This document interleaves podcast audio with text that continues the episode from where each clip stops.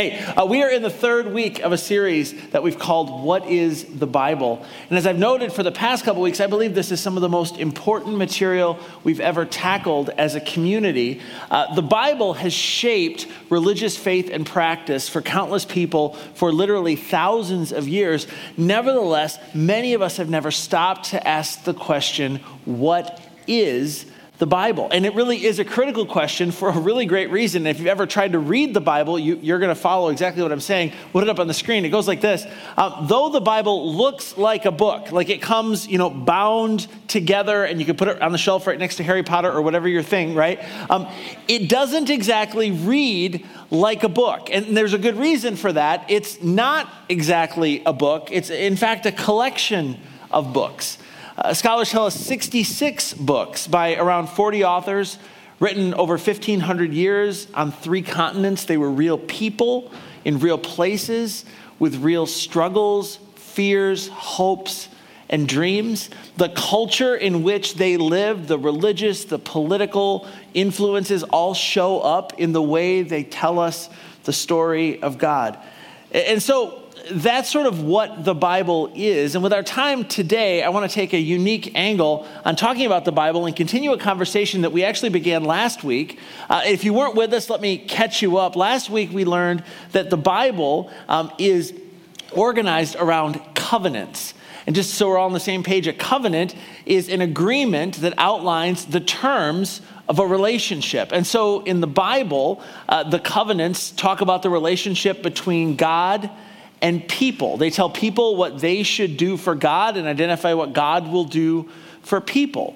And you're actually, even if you're not aware of it, you're already familiar with the two most famous covenants in the Bible. There are more, but uh, the big ones are the Old Covenant or Old Testament and the New Covenant or the New Testament. And the Old Testament outlines the terms of relationship between God and ancient Israel, and the New Testament outlines the terms of relationship between God and the world. And so last week, we noted that when reading the Bible, it's imperative to know where you are in the story and the covenant under which the story takes place. If you don't, the Bible can be very confusing. Uh, a few of us this week were doing our Bible studies and we came upon that wonderful passage in Leviticus that talks about rebellious children should be stoned. Maybe you've read that one. And, and it was like snow day number 954. And because of my proper theology, I did not stone my children, but I was tempted, right? Uh, and so, yeah, um, it's important to know, and, and, the Bible really can be very confusing. Um, and and I, when I was in Israel a few weeks back, planning a trip to take a bunch of you back next year, which is another story for another day, but um, I was at a restaurant in the city of Old Jerusalem, and our guide said something that was so brilliant on this topic. I wrote it on a napkin, and it became our big idea for today. Here's what he said. He said, though all of the Bible was written for you, and he was speaking to me, he said, uh, not all of the Bible was written to you. It wasn't originally addressed to you. He said, it's almost like with parts of the Bible, you're reading someone else's mail. But he said there certainly are parts that are to you, and it's imperative we know which parts are written to us because that clears up a lot of frustration that has characterized the faith journey of Jesus' followers for a long time and even left people confused about how God wants to relate to them. And so, what I want to do with our time today is show you that the covenant confusion has been a part of the church since the very beginning. I want to show you what happened when Jesus' first followers, those first 12 disciples, who, by the way, were all Jewish and grew up under the old covenant, had to embrace a new covenant and lead a church founded by Jesus on a new covenant. That fundamentally changed the way they were going to relate to God. Uh, spoiler alert before we go there, it didn't go particularly well, and there's a lesson in that for all of us. Uh, in fact, instead of embracing the new Jesus came to unleash on the world, his first followers initially tried to blend the old with the new. And the consequences to that blending, both to them back then and for us today, are nothing short of tragic. Let me show you what I mean. So, after his resurrection, Jesus spends 40 days with his disciples. And during that time, he sort of reteaches them everything he had already taught them. Because when someone predicts their own death and resurrection and pulls it off and then starts talking to you, you pay attention right? And so all of a sudden, light bulbs were going on, and they were like, oh, that's what he meant by that. And then after spending 40 days with them, sort of reminding them of his teachings, he gives them what's become known as the Great Commission. He commissions them and sends them on a mission that will carry them for the rest of their lives. And Matthew, who was one of the original 12, records Jesus' words for us in his account of Jesus' life. Here's what he says He says, Therefore, go and make disciples, go and make Jesus followers of all nations, baptizing them in the name of the Father and the Son and the Holy Spirit. And just notice with me that he wants it, he wants them to take his invitation, his new covenant globally all nations. Okay, he continues. He says, and teaching them to obey everything I have commanded you. And surely I'm with you always to the very end of the age. Now, if you grew up in church like me, it's very possible that you memorized the Great Commission at some point. I know, I mean, I did. Um, and there was some, something in here that is easy to miss because it's something Jesus doesn't say, but his first followers would have caught it immediately. Because in Jesus' words, obey everything I have commanded you, there is no mention of Moses. There's no mention of the Old Testament law. Instead, Jesus instructs his followers to center their teaching on his commandments. And again, Jesus is speaking, he's back from the dead. I think they smiled and nodded. And then when Jesus ascended to heaven, they had a conversation. Like, we've been under the old covenant our whole lives. We've oriented our lives around all sorts of things that God told our ancestors to do. And as we take this thing forward, Jesus is saying, Everything I have commanded you, what do we do? What do we do with Moses? And so I believe the first Christians had clarity on the global nature of what they were trying to do, but they were a little fuzzy when it came to the old covenant, at least at first. Nonetheless, uh, these disciples who were given a global mission wanted to do what we all want to do, stay comfortable. And so they actually go to back to the city of Jerusalem, the city where Jesus was crucified and resurrected, and they begin to tell people about Jesus in the city of Jerusalem. And what that meant is that thousands and thousands of Jewish people, both who lived in Jerusalem and who were visiting Jerusalem, heard about Jesus and embraced him as this, their Savior, as their Messiah.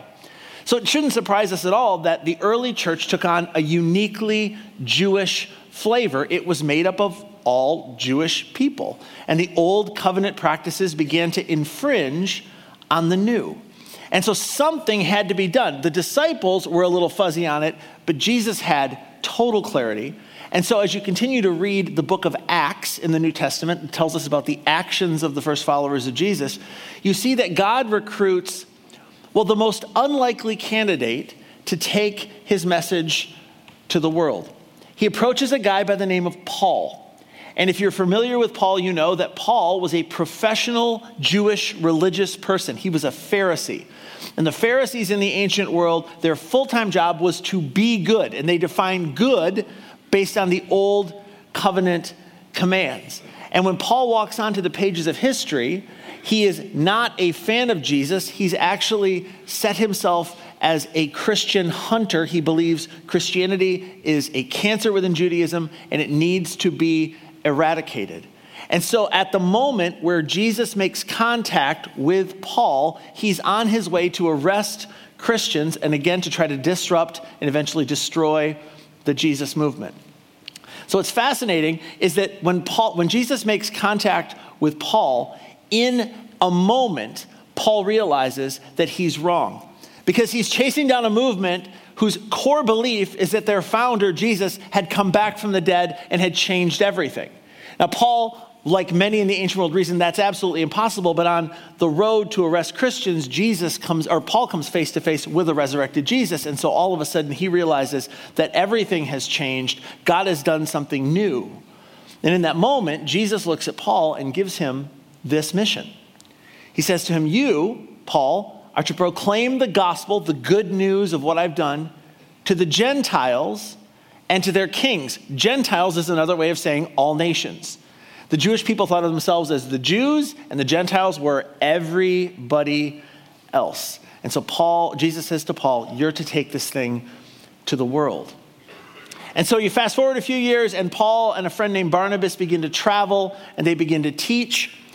And their habit was to visit synagogues, Jewish churches in these ancient cities. And because Paul had been a Pharisee, he was often invited to share.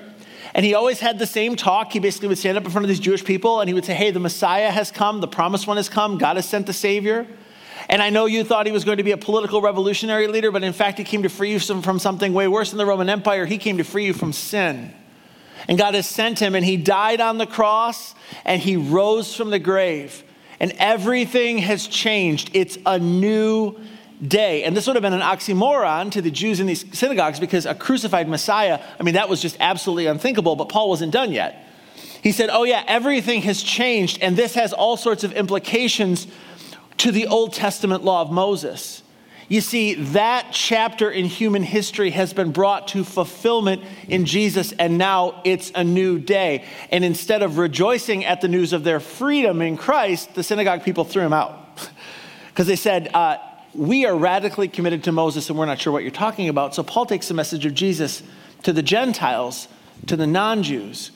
And he begins to talk to them about the freedom in Christ and how God has invited the world to a restored relationship in Christ.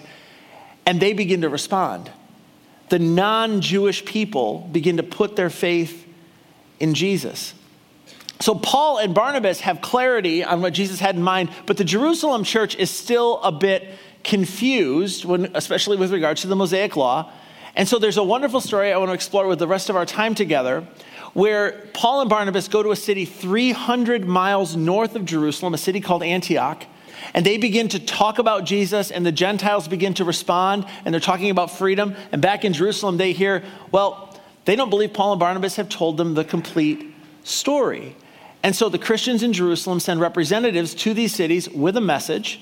Basically, they say, hey, if you want to be a Christian, you have to follow the Old Testament law given through Moses. Acts 15 records one of these cities for us. It goes like this um, Certain people came down from Judea, that's where Jerusalem is, to Antioch, and were teaching the brothers. So, people who had placed their faith in Jesus, here's what they were saying Unless you are circumcised according to the custom taught by Moses, you cannot be saved. And if you're here and you're like, you know, under the age of whatever and you don't know what circumcision is, just ask your parents later. Okay, that's how we're gonna do that because we just don't have time for that today. Haha. Okay. So, so the Jewish people under the Old Testament law had to be circumcised as children. It was a mark of their covenant. It was a mark of the Old Testament covenant. And so they reasoned that if you were going to place your faith in Jesus and Jesus was a Jewish Messiah, then you too needed to be circumcised. To which the Gentile men who would not have been circumcised had the following thought is this what was in the fine print? Because I scrolled and clicked and didn't really read it, right? Because people have been doing that for a long time. And there was a lot of anxiety. And they're saying, listen, if you want to be saved, you're going to have to have surgery. And so Moses is brought up and surgery is brought up. And what's happening here is that the Jewish Christians were arguing for a blended covenant model Jesus and Moses. Well, as they're sharpening their blades to get down to business, Paul and Barnabas, I love that too. Paul and Barnabas show up, right? And, and they have a little rumble. So here's what, uh, here's what Paul and Barnabas say. This brought Paul and Barnabas into sharp dispute and debate with them. I bet it did. so Paul and Barnabas were appointed, along with some other believers, to go up to Jerusalem. Now, Antioch is 300 miles north of Jerusalem, but Jerusalem is up in the mountains. So they would say, go up to Jerusalem to see the apostles. That's like the Jedi Council of the Christians, those first disciples of Jesus, and the elders about their question. And so Paul and Barnabas and a few other believers make the trip up to Jerusalem. And what happens is basically the first recorded church business meeting. Bible nerds like me call it the Jerusalem Council. And if you read it, you're kind of like, yeah, whatever, what's the big deal? But it is impossible to overstate the significance of what took place at that meeting.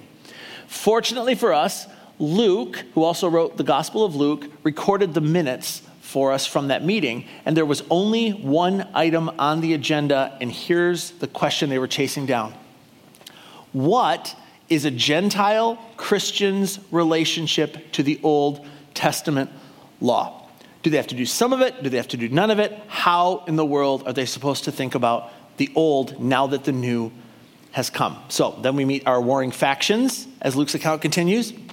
He says, uh, Then some of the believers who belonged to the party of the Pharisees, those were you know, Paul's former people, stood up and said, The Gentiles must be circumcised and required to keep the law of Moses. And don't miss this, they mean the whole law of Moses. 613 commands. You say yes to Jesus, and you have said yes to Moses.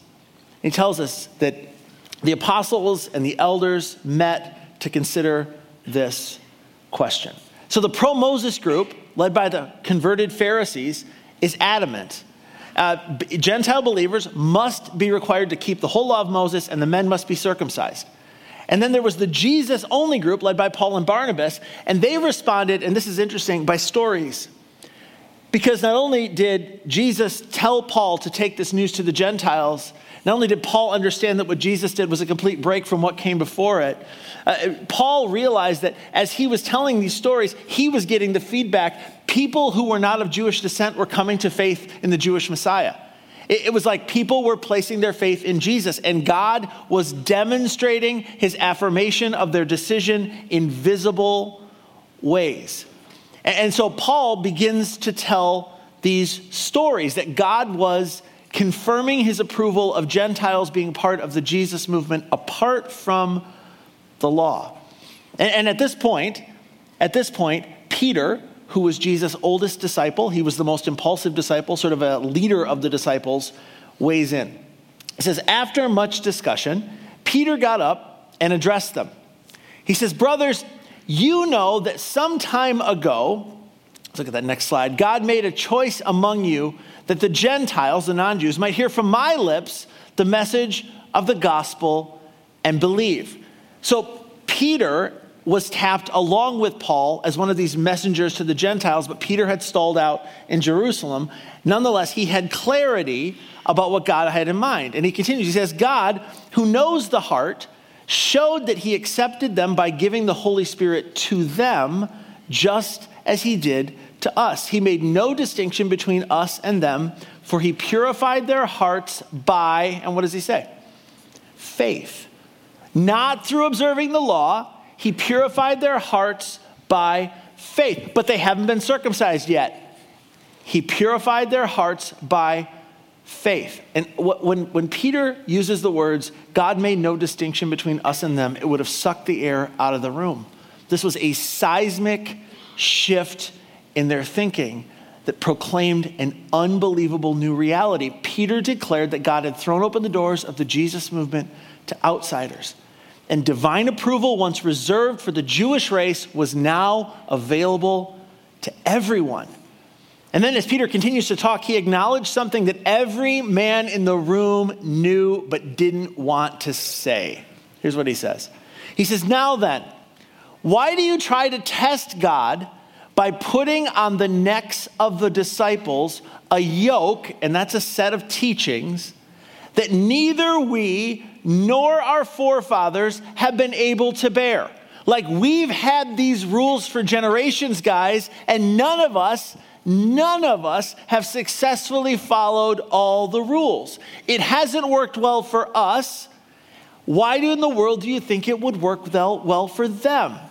It's literally like it's inconceivable that we would ask them to step under the set of rules that we were raised in, under, and around and couldn't keep, and ask them to reorient their entire lives around Old Testament directives that, again, were impossible for us to keep. I mean, for a Gentile to do that, it would be a total reorientation of life around the Jewish civil, moral, and religious codes outlined in the Old Testament. And so it had taken years after the resurrection for Peter to come to this moment. But he basically gets to a spot where he realizes that Jesus did not come to add to the old covenant, he came to bring a new covenant. At the Last Supper, when he says to his disciples, This cup is a new covenant in my blood, he wasn't speaking metaphorically. And they would know that the next day because he was hanging on the cross, bleeding to death. His new covenant was new, and you can't mix and match. So, as Peter is returning to his seat, uh, James, Jesus' brother, stood up. And if you're on the outside looking in and you're here just visiting, kicking the tires, welcome. Uh, you need to know that James is a fascinating character to consider if you're a skeptic because James was the younger brother of Jesus. So he grew up with Jesus. He had seen Jesus all through his awkward years. And Jesus didn't have awkward years, but if he had, he would have seen him, right? And James comes to a place after the resurrection where he actually believes that his brother is the Son of God and the Savior of the world.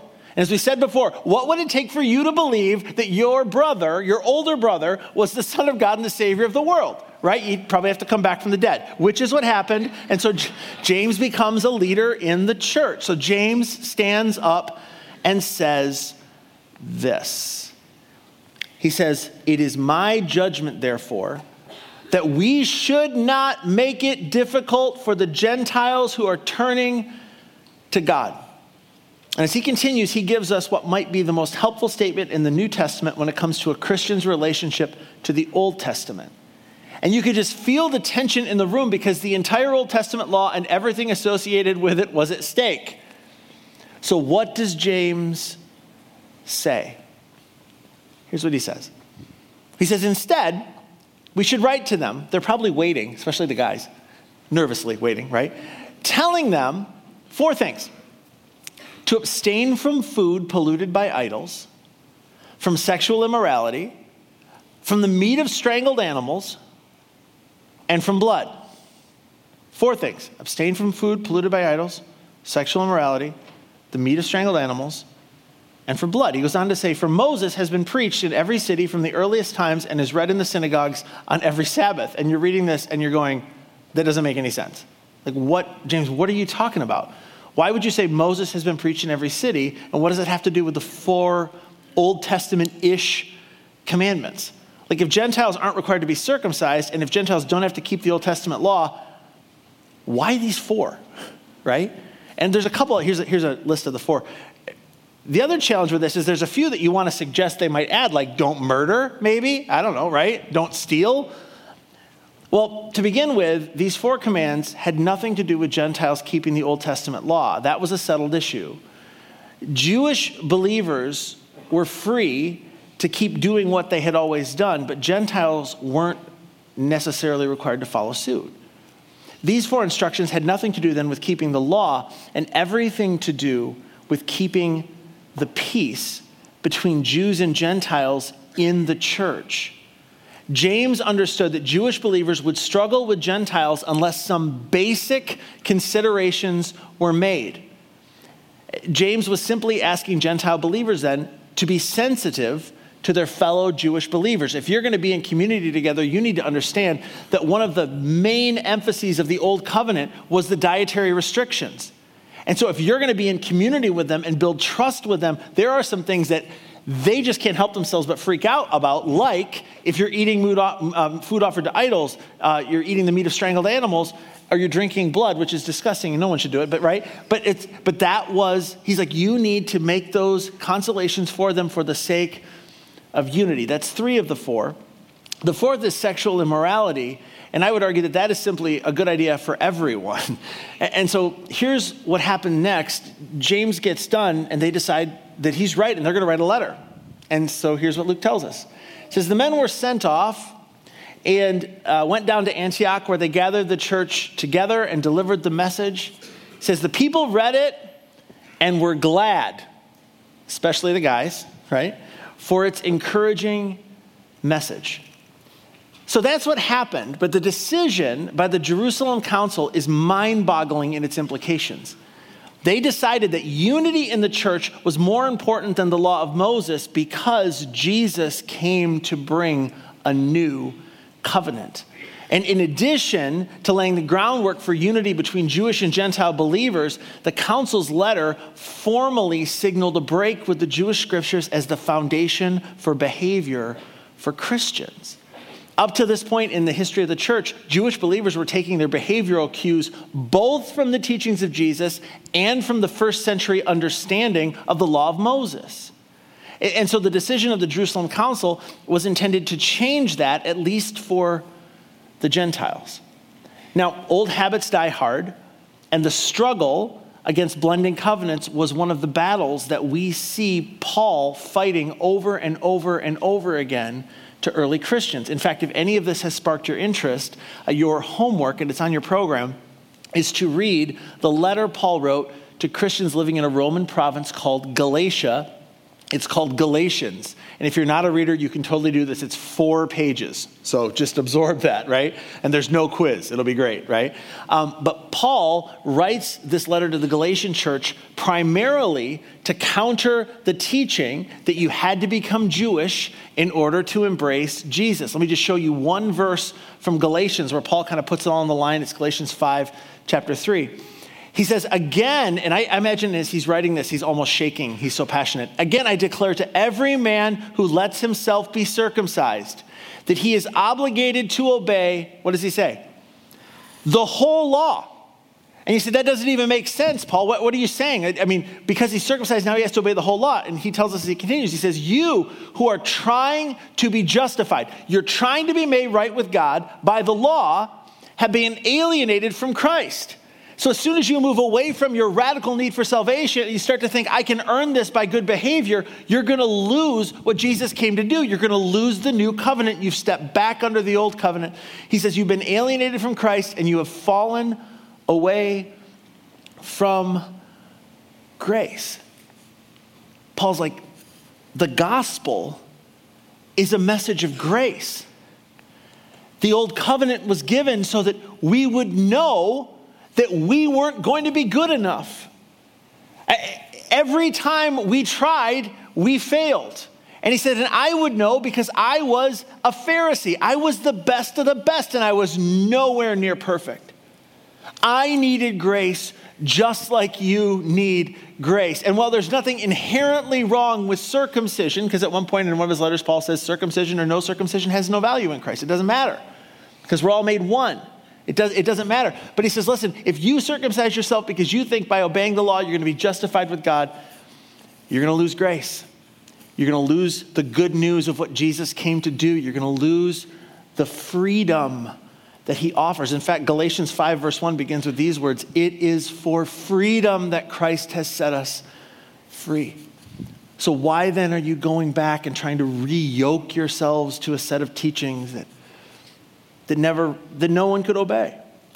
So Paul really couldn't be any more clear. Jesus came to do something new. It was a new covenant, a new relationship between people and God made possible in his blood and through his blood.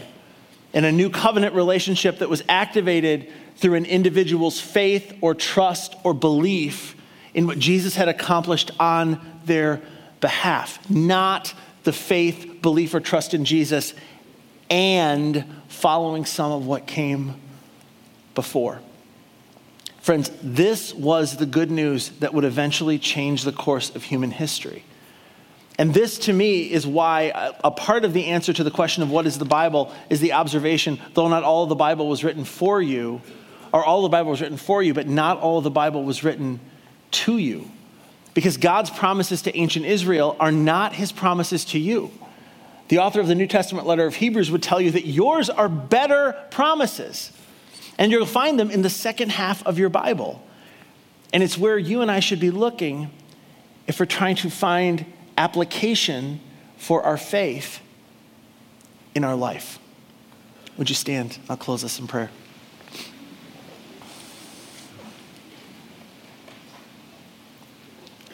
Heavenly Father, we are so thankful for the integrity with which the early church wrestled with these issues. We thank you for the blazing clarity offered to us by Jesus, whose blood pays for our sins and restores our relationship with you, that it is by grace we are saved through faith and not by works. We thank you that he came as a Jew under the law to save those under the law and to bring the law to its completion and to its fulfillment. I thank you for the freedom that we stand in because of Jesus. And I pray that wrestling down some of these issues would help us see with even more clarity how much you love us, how, how much you reach out to us, that you desire a relationship with us, that you invite us to, by faith, trust in the gift of your Son on the cross and to step into a new covenant that brings us eternal life. And so we thank you, we celebrate you, we bless you. In the name of Jesus Christ, the name above all names, we pray. Everyone said, Amen. Friends, go in peace. We'll see you next week for part four of What is the Bible?